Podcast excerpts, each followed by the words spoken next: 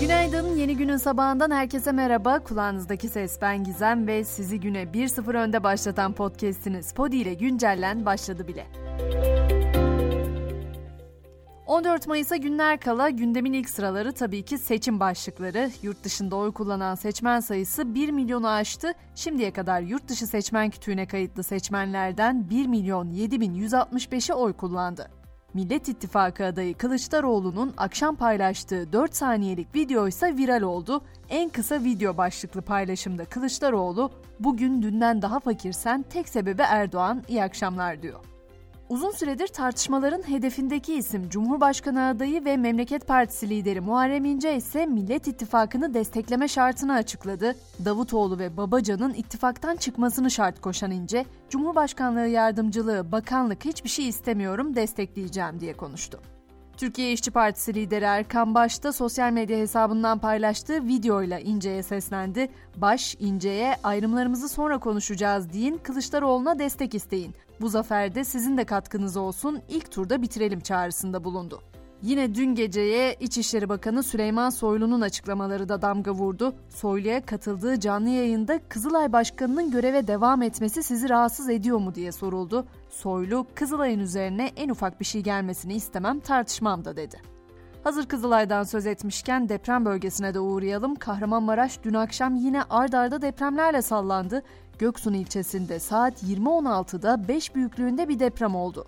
Bu depremden 6 dakika sonra ise 4,1 büyüklüğünde bir sallantı daha meydana geldi. Depremler sonrası olumsuz bir durum yaşanmadığı açıklandı. Gelelim ekonomi gündemine ABD Merkez Bankası politika faizini beklentiler doğrultusunda 25 bas puan artırdı ve %5 ila 5.25 aralığına yükseltti. Bu hamleyle birlikte ABD'de faiz son 16 yılın en yüksek seviyesine ulaştı. Fed Başkanı Powell karar sonrası yaptığı açıklamada gerekirse para politikasını daha da sıkılaştıracakları mesajını verdi. Dünya Bankası'nın da yeni başkanı belli oldu. Dünya Bankası İcra Direktörleri Kurulu ABD'nin adayı Ajay Banga'yı bankanın yeni başkanı olarak seçti. Bankanın 14. başkanı olarak seçilen Banga görevine 2 Haziran'da başlayacak. Sanat dünyasına geçtiğimizde ise aralanan bir sır perdesini görüyoruz. Ünlü İtalyan ressam Leonardo da Vinci'nin 16. yüzyılda yaptığı dünyaca ünlü eseri Mona Lisa tablosunda arka planda yer alan köprünün Arezzo Vialeti sınırları içinde yer alan Laternia'daki Romito Köprüsü olduğu iddia edildi. Köprünün dört kemeri olduğu ve bugün tek bir kemerin ayakta kaldığı belirtildi. Yapay zeka kıyametine ilişkinse uyarılar artmaya devam ediyor. ChatGPT'nin yaratıcılarından biri yapay zeka gelişiminin yıkıcı düzeyde sonuçlar doğurma potansiyeliyle ilgili uyarıda bulunan ve gittikçe kalabalıklaşan araştırmacıların arasına katıldı.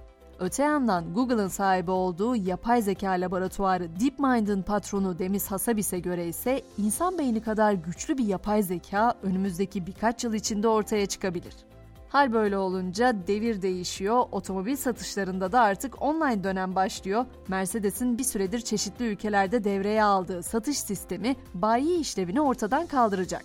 Müşteriler artık istediği otomobili çevrim içi ortamda satın alacak, dilediği yerde de teslimat gerçekleştirilecek. Peki uzayda neler oluyor? James Webb Uzay Teleskobu dünyaya yaklaşık 26 ışık yılı uzaklıkta bulunan bir yıldız sistemindeki kayadan oluşan öte gezegende su buharı bulunduğunu tespit etti. Tespit edilen su buharının kesin olarak gezegenin atmosferinde mi yoksa yıldızda mevcut su buharından mı kaynaklandığının belirlenmesi içinse biraz daha araştırmaya ihtiyaç var.